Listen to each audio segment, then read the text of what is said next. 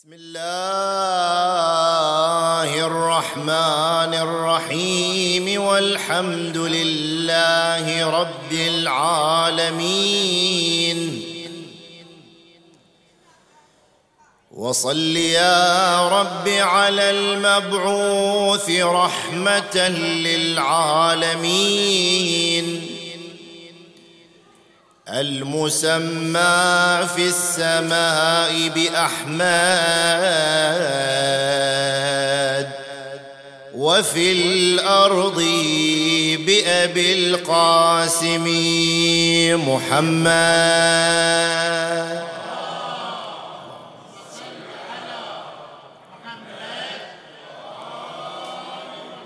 إن الله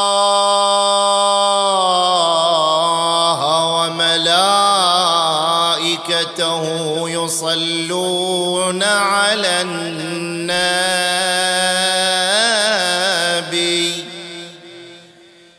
يا أيها الذين آمنوا صلوا عليه وسلموا تسليما.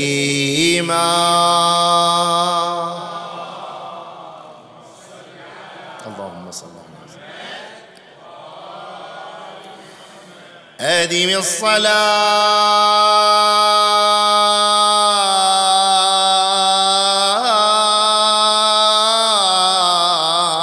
على النبي محمد.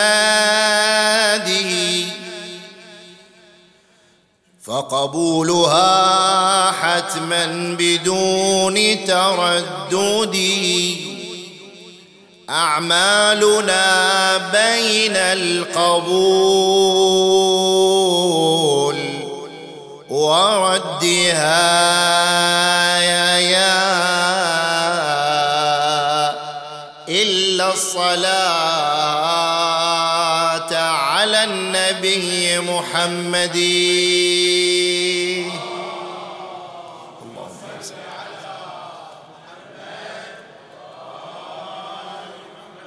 نور النبي محمد في وجه آدم قد بدا. وله الملائكة الكرام غدوا جميعا سجدا. يا خاتم الرسل الذي نرجو شفاعته غدا. صلى عليك الله يا شمس النبوة أحمدا.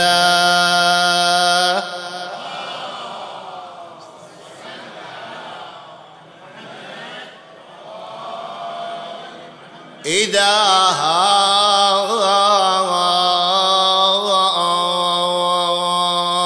لو أردت الهم قطعا ينجلي. إذا لو أردت الهم قطعا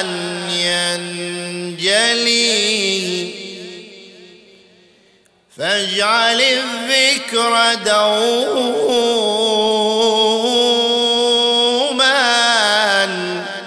يا علي يا علي خذ بيدي فإنني فيك رجواي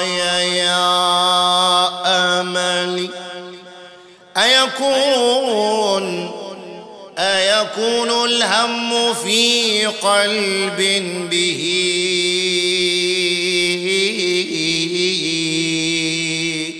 صلوات قد تلهت اسم الولي اللهم صل. أنا جدي يحب عليا جدي يحب عليا. جدي يحب عليا.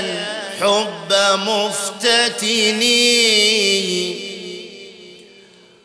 وجدتي حبها من أعظم السنن. أمي تردده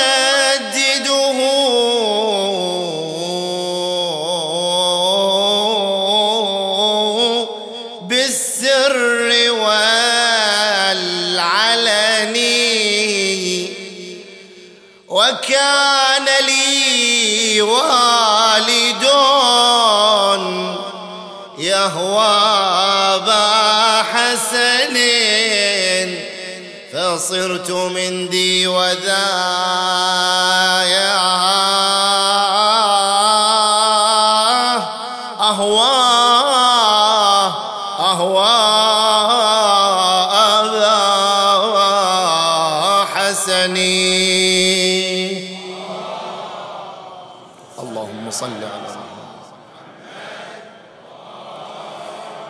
شيعة كنا وما زلنا ومن كان لنا مات على حب علي.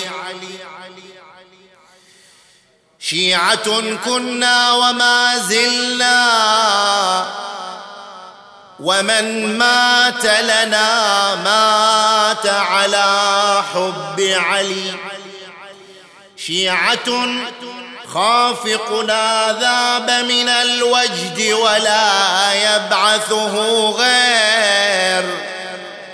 علي نحن كنا ليلة المعراج والعالم في صمت سوى صوت.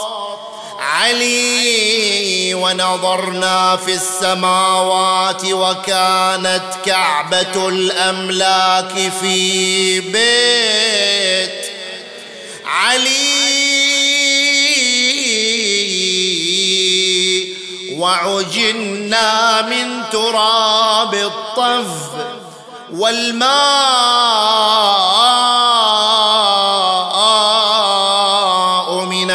الكوثر من كفي. علي ونظرنا في السماوات وكانت كعبة الأملاك في بيت. علي ما كتبنا ما سمعنا ما تلفظنا بلفظه.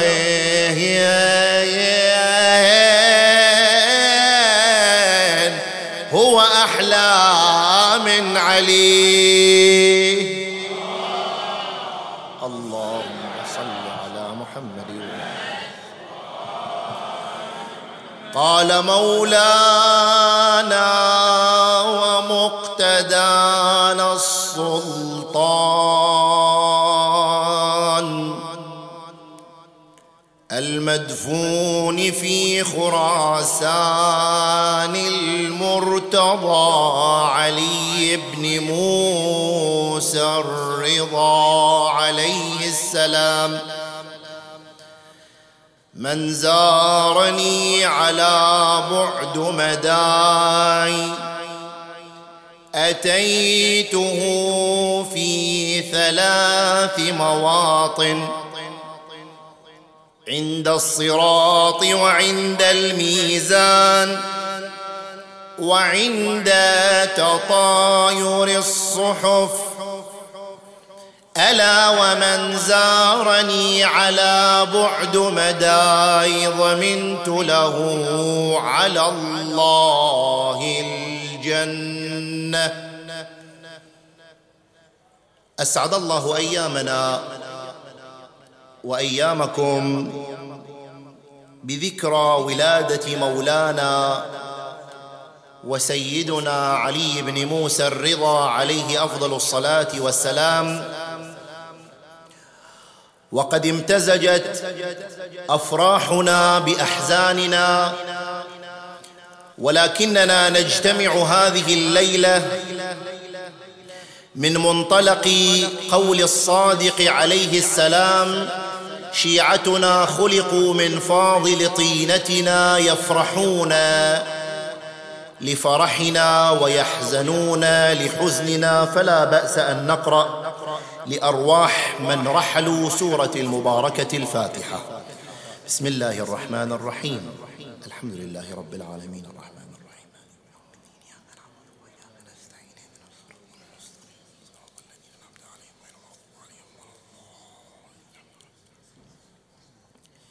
بسم الله الرحمن الرحيم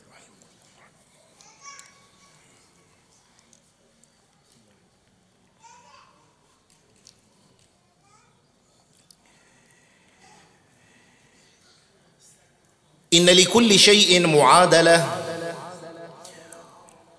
ولكل حكم من أحكام الله عز وجل قاعدة. لا يمكن للإنسان أن يهمل هذه القاعدة أو أن يهمل هذه المعادلة. فلو جئنا للفقهاء والعلماء أيدهم الله تبارك وتعالى. فلا يستطيع الفقيه ولا مرجع الدين أن يفتي بفتوى إلا بعد الرجوع للقواعد التي تعرف بالقواعد الفقهية والقواعد الأصولية. فعلى وفق هذه القواعد وعلى وفق هذه الأصول يستطيع الفقيه ومرجع الدين أن يستنبط حكما شرعيا من خلال هذه القاعدة التي تعرف في مجال العلم بالقاعدة الفقهية أو القاعدة الاصوليه كذلك لو جئنا إلى علماء الرياضيات مثلا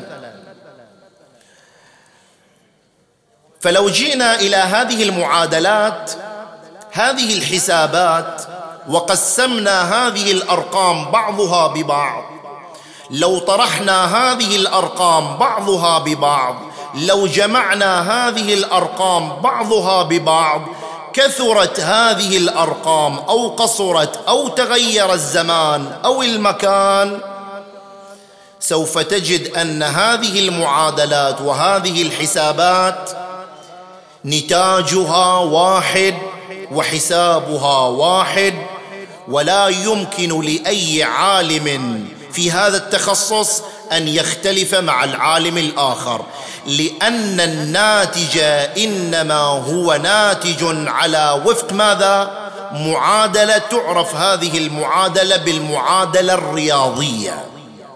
فطالت الأرقام أو قصرت سوف تجد أن الناتج ماذا؟ هو الناتج واحد ولا يتغير ولا يختلف. لكن لو جئنا إلى مفهوم العطاء الإلهي. إلى مفهوم الخير إلى مفهوم البركة.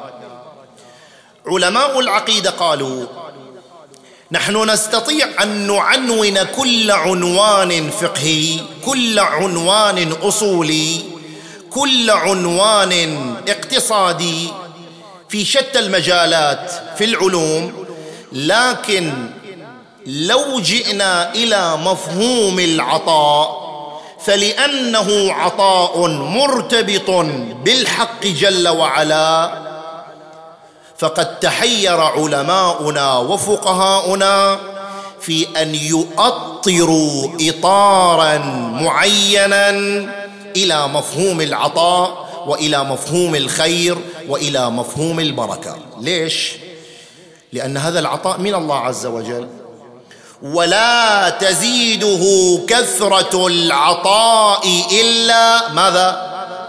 جودا وكرما فبما أن الخير من الله بما أن العطاء من الله بما أن البركة هي من الله عز وجل فلا يمكن لنا نحن كعلماء كفقهاء أن نعنون عنوان البركة أو أن نؤطرها بإطار محدود أو إطار معين.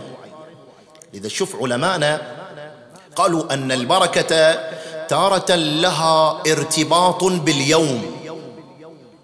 عندنا في الأسبوع سبعة أيام. لكن أعظم يوم في الأسبوع هو يوم الجمعة. السؤال هنا لماذا اختص هذا اليوم بأنه سيد الأيام وأعظم الأيام عند الله؟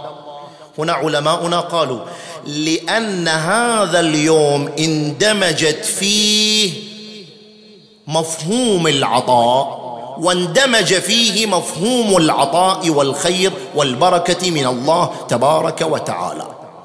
بل صار هذا اليوم ثوابه مضاعف لمن يأتي بالحسنات. اليوم أنا أقدر أتصدق في أي يوم في أي لحظة في أي ساعة لكن يتأكد استحباب إخراج الصدقة في أي يوم في يوم الجمعة في ليلة الجمعة. اليوم أنا أستطيع أقرأ دعاء كميل ولا يختص دعاء كميل في ليلة الجمعة لكن يكثر استحباب قراءة هذا الدعاء في ليلة الجمعة. يستحب استحبابا مؤكدا زيارة الحسين عليه السلام في كل يوم بل وفي كل فريضة. لكن يتأكد استحباب زيارة الحسين في ليلة الجمعة. أنا وأنت نصلي في كل يوم. لكن كأنما خطاب من الله يؤكد على أهمية وضرورة إحياء يوم الجمعة بصلاة الجمعة. إذا نودي للصلاة من يوم الجمعة فاسعوا إلى ذكر الله وذروا البيع. كأنما الله عز وجل يريد أن يؤكد على أهمية هذا اليوم ضرورة إحياء هذا اليوم. بالطاعة بالعبادة إلى الله عز وجل. لذا الله عز وجل حينما يريد أمرا من الأمور يختار ليلة عظيمة لطرح هذا الأمر أو لجعل هذا الأمر بين الناس. عندنا دليل قرآني على ذلك أو لا؟ قالوا نعم هناك أدلة قرآنية تدل على أن هنالك أيام وليال إنما هي أيام وليال ماذا؟ مباركة وقد جاء لفظ ها؟ هذا اللفظ في القرآن الكريم كذلك. جاء هذا الصياغ وهذه اللفظة في القرآن الكريم. تعال إلى الآية الأولى. يقول الله تبارك وتعالى بسم الله الرحمن الرحيم. إنا أنزلناه في ليلة مباركة. إنا كنا منذرين. عندك شهر عظيم بأكمله. شهر دعيتم فيه لضيافة الله. شهر مبارك. بل وصفه الله عز وجل بأنه شهر رمضان المبارك. لكن أكو ليلة تختلف عن سائر الليالي وسائر الأيام وهي ليلة عند الله خير من ماذا؟ من ألف شهر هي ليلة واحدة. لكن نماؤها عظيم عطاؤها عظيم. من يأتي لهذه الليلة ويأتي بعمل كان ذلك العمل صغيرا أو كبيرا ذلك العطاء يكون مضاعف عند الله عز وجل. ليلة القدر خير من ألف شهر. لذا أنزل الله عز وجل القرآن في ليلة مباركة. لذا ليلة ولادة الإمام عليه أفضل الصلاة والسلام لا تظن أنها ليلة هي ليلة جاءت بحسابات عادية. لا والله. هذه الليلة لها آثار وضعية لها آثار نفسية. فما بالك إذا كان المولود هو الإمام الرضا عليه أفضل الصلاة والسلام. ومن يعتقد في اعتقادنا بإمامة الإمام الرضا يعتقد بالنبي ويعتقد بالإمام صاحب العصر والزمان. عجل الله تعالى فرجه الشريف لوجود كثير من المذاهب ومن الطوائف التي خرجت عن المذهب الاثنى عشري كالمذهب الإسماعيلي والمذهب الزيدي والواقفي ها؟ وما شاكل ذلك. لكن من يعتقد بإمامة الرضا عليه أفضل الصلاة والسلام يعتقد بأولهم كما يعتقد بماذا؟ بآخرهم. وهو إمام مبارك. وقد ولد في ليلة مباركة. لذا عندنا أكو هناك أعمال. عندنا آداب. عندنا أمور مستحبة لا يأتي بها الإنسان إلا في ذكرى ولادة الإمام المعصوم عليه أفضل الصلاة والسلام. يعني في مثل هذه الليلة ويوم غد. فهذا هو الشق الأول. الشق الآخر تارة تكون البركة لها ارتباط بالمواقع الجغرافية. بأي معنى؟ بأي لحاظ؟ بمعنى أن الأرض تلعب دورا كبيرا في العطاء وفي النماء وفي الخير وحتى في البركة. اليوم انت اذا تريد تشتري لك دار تشتري لك قطعة أرض. من المهم من المهم أن تسأل أهل هذه المنطقة. لأن أهل مكة ماذا؟ أدرى بشعابها. يشوف واحد يبني اليه بيت ويدفع اللي وراه واللي قدامه بعدين يجون أهل المنطقة يقولون له والله هذه الأرض ماذا؟ مغصوبة. يعني لا صلاة تقبل إليك لا فعل يقبل إليك لا عمل يقبل إليك شو الفائده لكن إذا كانت هذه الأرض في الحقيقة والواقع هي أرض مباركة تزداد البركة فيها يزداد العطاء يزداد النماء فيها. وهذا إن دل إنما هنالك أدلة قرآنية على ذلك. ترى أنت مو تفكر إن هذه الأرض كلها سواسية؟ لا. عندنا الأرض في يوم القيامة تشهد عليك أنك صليت على أرضها وعلى ترابها. الأرض تتكلم. عندنا آيات. لعل البعض مثلا يقول والله هاي الروايات ضعيفة أو كذا. لا إحنا اليوم نذكر آيات قرآنية تدل على ذلك. الآية الأولى يقول الله عز وجل في كتابه الكريم بسم الله الرحمن الرحيم إن أول بيت وضع للناس للذي ببكة ماذا؟ مباركا صفة البركة موجودة في القرآن الكريم. الآن بغض النظر عن الروايات وعن الآيات وعن الحج الإبراهيمي تجد أن الله سبحانه وتعالى حينما أراد أن يجعل هذه الكعبة إنما جعلها في موقع ماذا؟ في موقع مبارك. ملائكة تطوف حول البيت إنس يطوفون حول البيت جن يطوفون حول البيت. الطائف له ثواب الناظر إلى الكعبة له ثواب وإن النظر إلى الكعبة ماذا؟ عبادة حتى على مستوى النظر إلى الكعبة.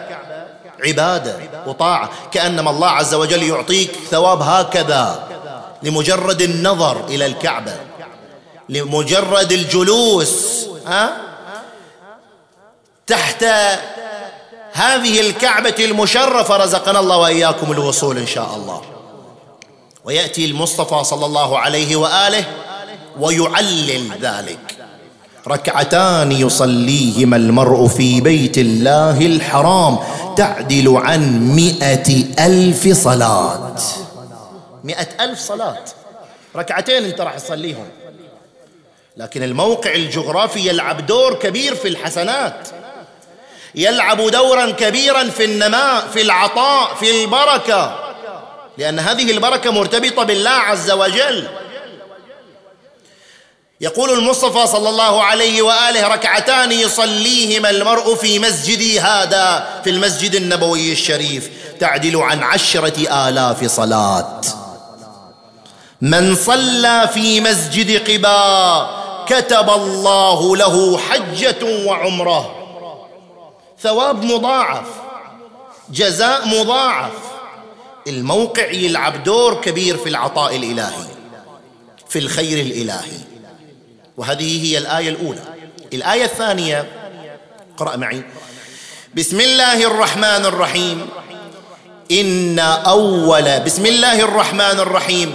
سبحان الذي أسرى بعبده ليلا من المسجد الحرام إلى المسجد الأقصى الذي باركنا حوله. الله عز وجل جعل البركة حول هذا المسجد حول هذه البقعة. اسالك بالله دخولك إلى هذه المواقع الجغرافية تشملك البركة أو لا تشملك؟ بطبيعة الحال بظاهر الآية لو خلينا ونص الآية المباركة ها؟ سوف تشملك البركة. الذي باركنا حوله فبمجرد وصولك ودخولك إلى هذه المواقع الجغرافية فسوف تشملك الرحمة الإلهية العطاء الإلهي النماء الإلهي الخير الإلهي. شوف هذه المساجد وهذه الحسينيات وهذه البيوتات وهذه المآتم هي مصداق لقول الله ولقول المعصومين عليهم أفضل الصلاة والسلام في بيوت أذن الله أن ترفع ويذكر فيها اسمه. ترى مكثك وجلوسك في هذا المأتم ثواب. جلوسك وتربعك ها؟ في هذه الحسينيات في هذه البقاع يشكل لك ثوابا عظيما من الله تبارك وتعالى. وتعال أيها المؤمن إلى صاحب الذكرى.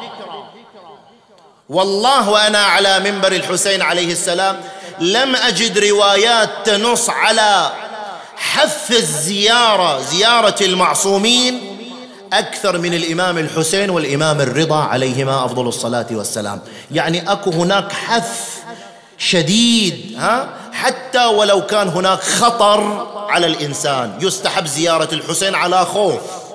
يعني مع وجود الخوف يستحب زيارة الحسين. تعال إلى الإمام الرضا عليه أفضل الصلاة والسلام. المصدر الأول والراوي الأول هو النبي الأعظم صلى الله عليه وآله لذكره صلوات.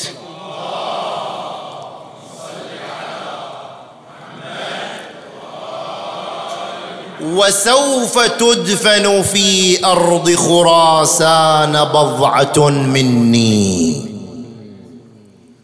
ألا ومن زاره عارفا بحقه؟ ضمنت له على الله الجنة. وهذا ضمان ممن من النبي صلى الله عليه وآله. الضامن الثاني الثاني حتى تعرف لماذا سمي الإمام بالضامن. الضامن الثاني لمن يأتي إلى هذه الروضة الشريفة هذه البقعة. التي تكلمنا عنها أنها بقعة مباركة أرض مباركة. ألا وهو أمير المؤمنين صلوات الله عليه. يقول صلوات الله عليه وسوف تدفن في أرض طوس بضعة مني. اسمه اسمي. واسم أبيه اسم موسى بن عمران. ألا من زاره أتيته في يوم القيامة وغفرت له ذنوبه ما تقدم منها وما تأخر.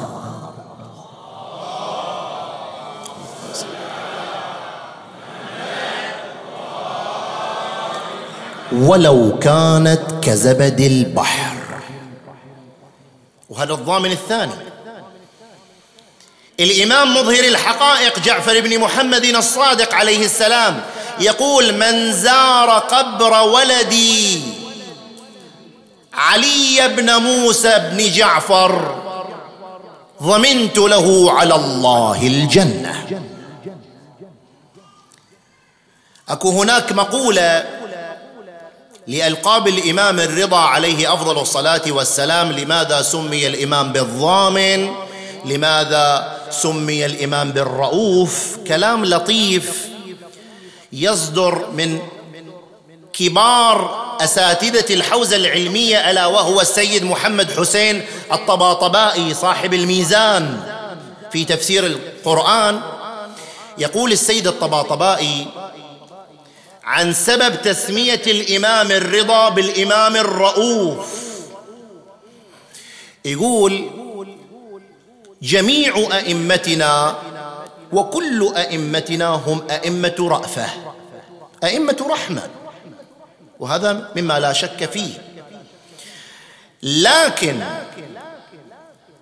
رأفة الإمام الرضا عليه أفضل الصلاة والسلام إنما هي رأفة ظاهرية بحيث أن الإنسان حينما يأتي إلى قبره وقبل وصول الزائر إلى قبره وتحت قبته المباركة بمجرد ها التفت بمجرد أن يصل الزائر إلى باب الإمام قبل الدخول إلى صحن الإمام يشعر بأنس وراحة هذه هذا الشعور وهذا الإحساس لا يأتي إليه إلا حينما يدخل على قبر أنيس النفوس.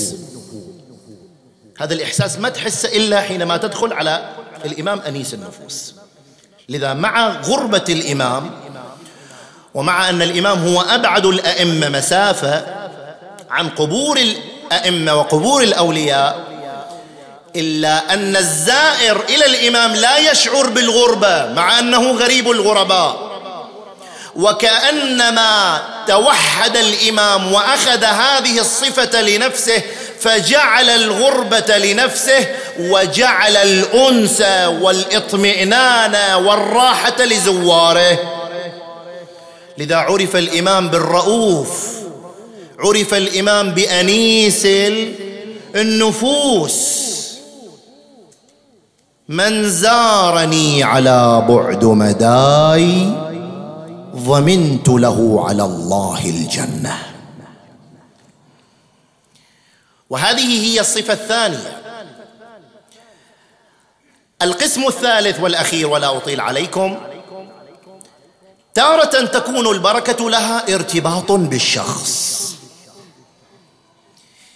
عندنا والله أشخاص وشخصيات في الحقيقة والواقع يعجز الإنسان عن وصف هذه الشخصية.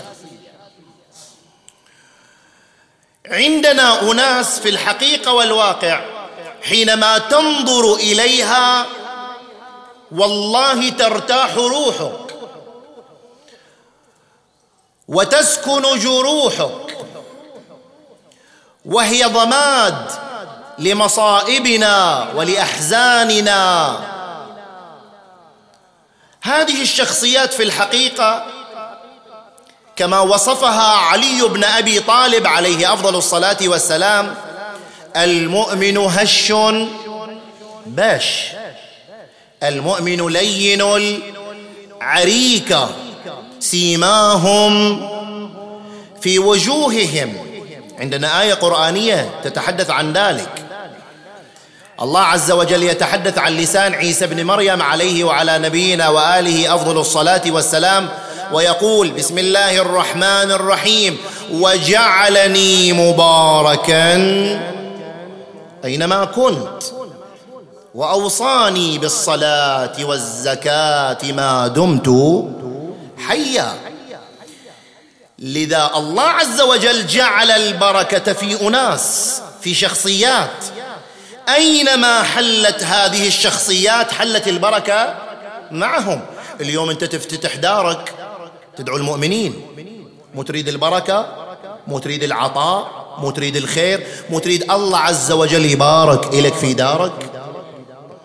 لأن هذا الإنسان هو إنسان بركة إنسان خير ملائكة تمشي معه. حينما تدعو المؤمنين والمؤمنات إلى دارك أنت بفعلك هذا الفعل تطرد شياطين الإنس والجن من دارك. لذا عندنا رواية أن النبي الأعظم صلى الله عليه وآله كلما وطأت قدماه الأرض اليابسه اخضرت تلك الأرض ببركة أقدام محمد.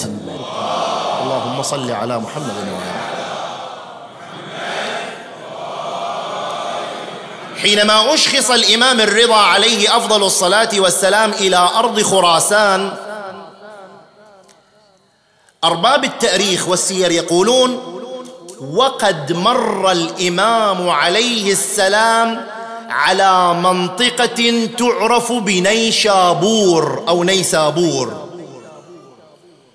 هذه الأرض هي أرض جبلية أرض صحراوية. ومن طلب هذا الخاتم الذي يعرف بالخاتم النيشابوري ها يقصد هذه البقعة أرض نيشابور لأنها أرض جبلية. وصل الإمام إليها وطلب من أهلها الماء. فقالوا له يا ابن رسول الله إن هذه الأرض جبلية صحراوية لا ماء فيها. تقول الروايات فضرب الإمام بكعب رجله على أرضها. فتدفق الماء من تحت أقدامه. اللهم صل الزائر إذا وصل إلى أرض خراسان خل يقصد إلى أرض نيشابور ويسأل عن منطقة تعرف بقدم قاه إمام رضا. يعني موطن قدم الإمام. أنا شايف هذا الموطن. ها؟ والماء ما زال ينبع من تحت الأرض ببركة أقدام الإمام الرضا. لذا الشاعر يقول شنو؟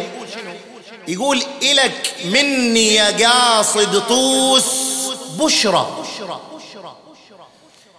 وكل زاير غريب الدار بشرى حاشة مسمنا النار. بشرى ضمن لجنان حمايل. حمية. ضمن لجنان حمايل.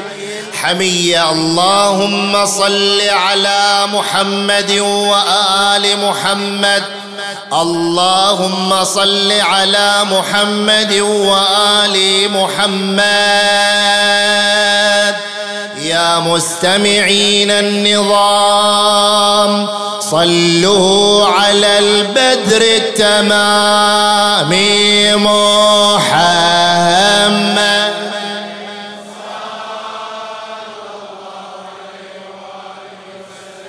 اللهم صل على شمس الشموس وانيس النفوس المدفون في أرض طوس.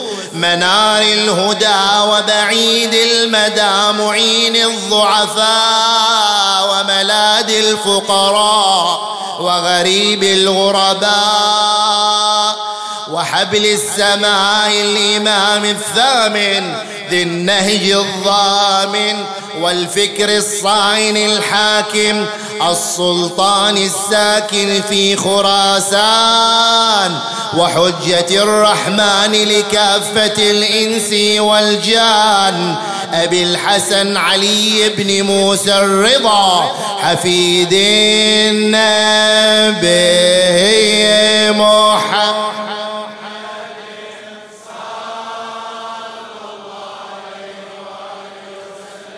يقول مولانا باب الحوائج موسى بن جعفر. والله ما اشتريت هذه الأمة إلا بأمر الله ووحيه ولم تلبث معي إلا قليلا حتى حملت بالرضا عليه السلام. تقول نجمة لم أشعر بثقل الحمل وكنت أسمع في منامي تسبيحا وتهليلا. من بطني فيفزعني ذلك وعند ساعة الولادة امتلأ البيت بروائح الطيب كالمسك والعنبر فبينما أنا كذلك وإذا بالأنوار تتساطع من كل جانب ومكان وإذا بي قد وضعت بالرضا أفضل.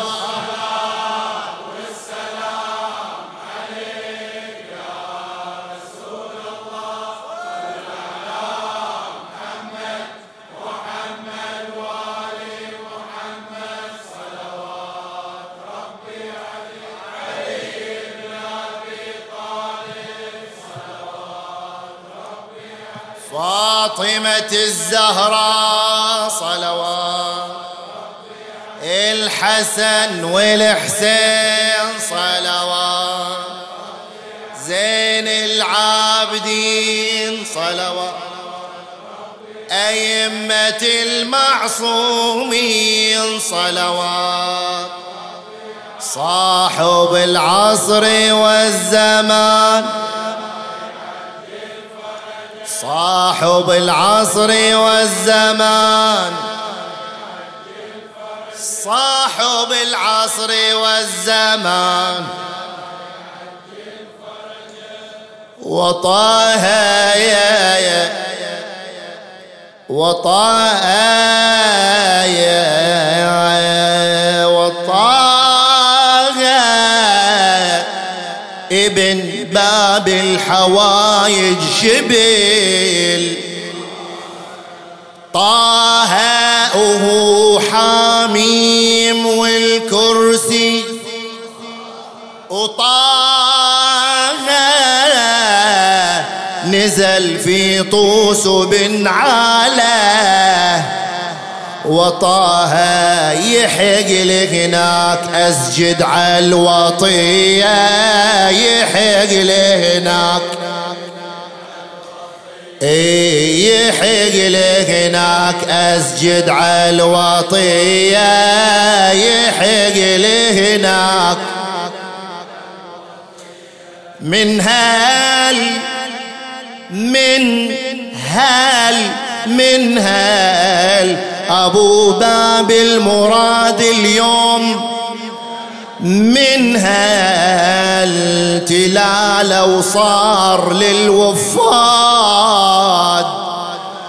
منها عجب كيف الشهر لهلال منها منها يا يا يا يا وهو يوم 11 مشهور ضيا وهو يوم 11 قولها اوه يوم 11 مشهور ضيا اوه والله أنا عندي بدل الجلوة ثلاث جلوات ولكن أنت بعد تعرف بالوضع. وجزاكم الله خير إن شاء الله. وأجرنا على الإمام إن شاء الله. ونحتسب ما جرى على الإمام. صلوات الله عليه ونكتفي بهذه الجلوة إن شاء الله. لكن تجاوب وياي وأجرك إن شاء الله على الإمام. الجلوة مطلعها مشهور ها؟ وردد وياي. يا زوار الرضا وياكم اخذوني يا زوار الرضا. إيه. يا زوار الرضا. يا زوار الرضا وياكم اخذوني يا زوار الرضا.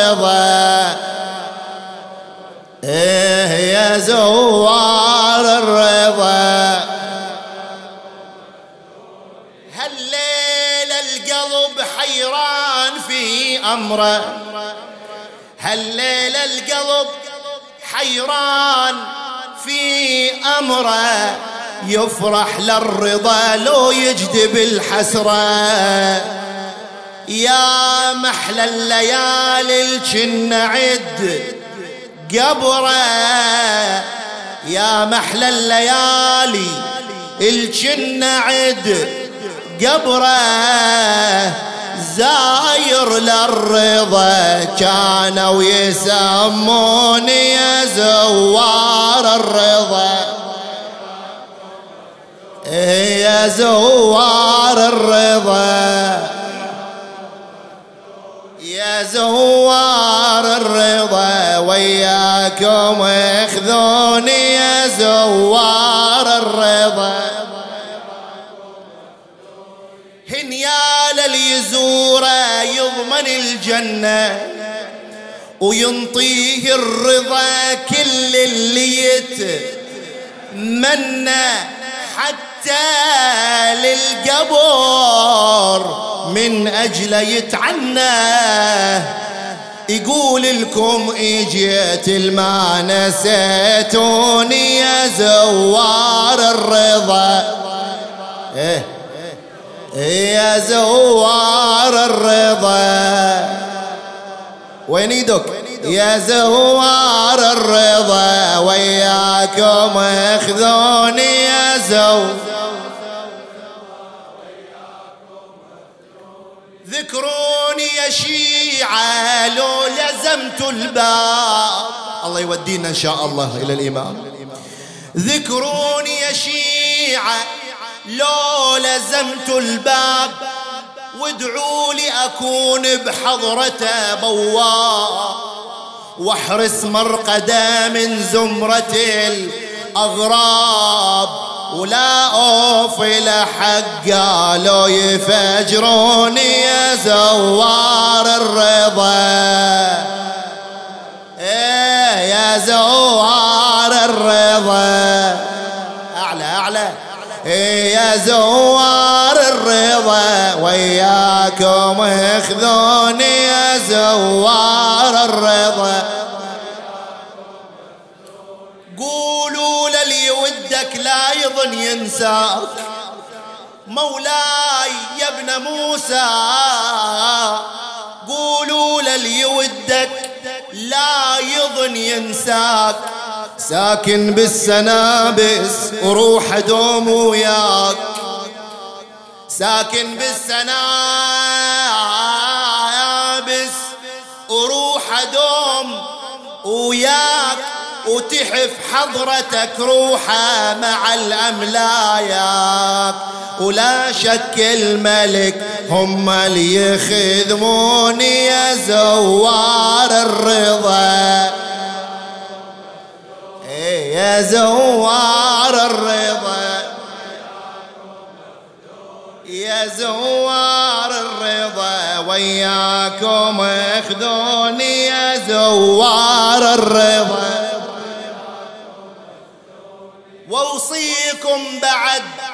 من قبته تبدي ادعوا للفرج للغايب المهدي.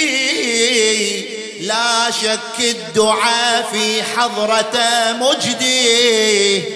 باب باب الله قال ادعوني يا زوار الرضا. يا زوار الرضا. يا زوار الرضا وياكم اخذوني يا زوار الرضا. وشيعة وشيعة ونور وجوههم تضوي. وشيعة يا وشيعة ويا قلبي الهج بطاريهم وشيعة أهل العبا سادتنا وشيعة نظل إلهم لحد يوم المنية نظل إلهم لحد. إيه ونظل إلهم لحد يوم المنية ونظل وحبها يوم وحبهم من زغر سني هويت لهم وحبهم الفرض عن الناس طاعتهم. وحبهم هنيال العرف حقهم. وحبهم يوم وتوفيق من رب البرية.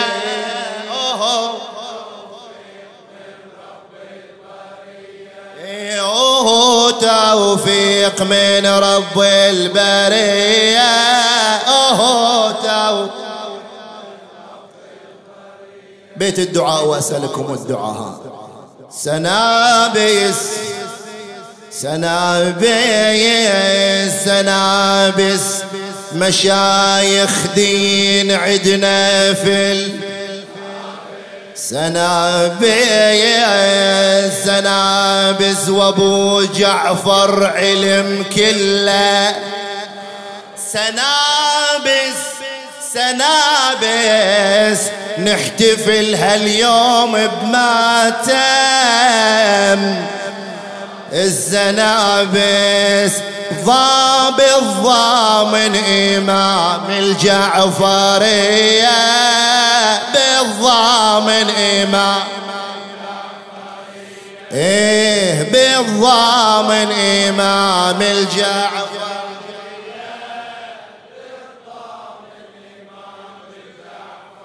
نسألك اللهم وندعوك بالإمام الرضا عليه السلام. فرج عنا يا الله. فرجا عاجلا غير آجل قريبا كلمح البصر أو هو أقرب من ذلك. يا كريم اللهم اشف كل مريض. لا سيما من دعوناك لهم. اللهم اشفهم بشفائك داوهم بدوائك. عافهم من بلائك ألبسهم ثوب الصحة والعافية. أرزقنا في الدنيا زيارة الإمام الرضا وفي الآخرة شفاعة الإمام الرضا وشفاعة آبائه وأبنائه الطيبين الطاهرين. جماعتي الحاضرين احفظهم في أنفسهم فردا فردا ومن يلود بهم ارحمنا وارحم أمواتنا وأموات المؤسسين والحاضرين والسامعين ومن مات على ولاية علي أمير المؤمنين. الفاتحة مع الصلوات.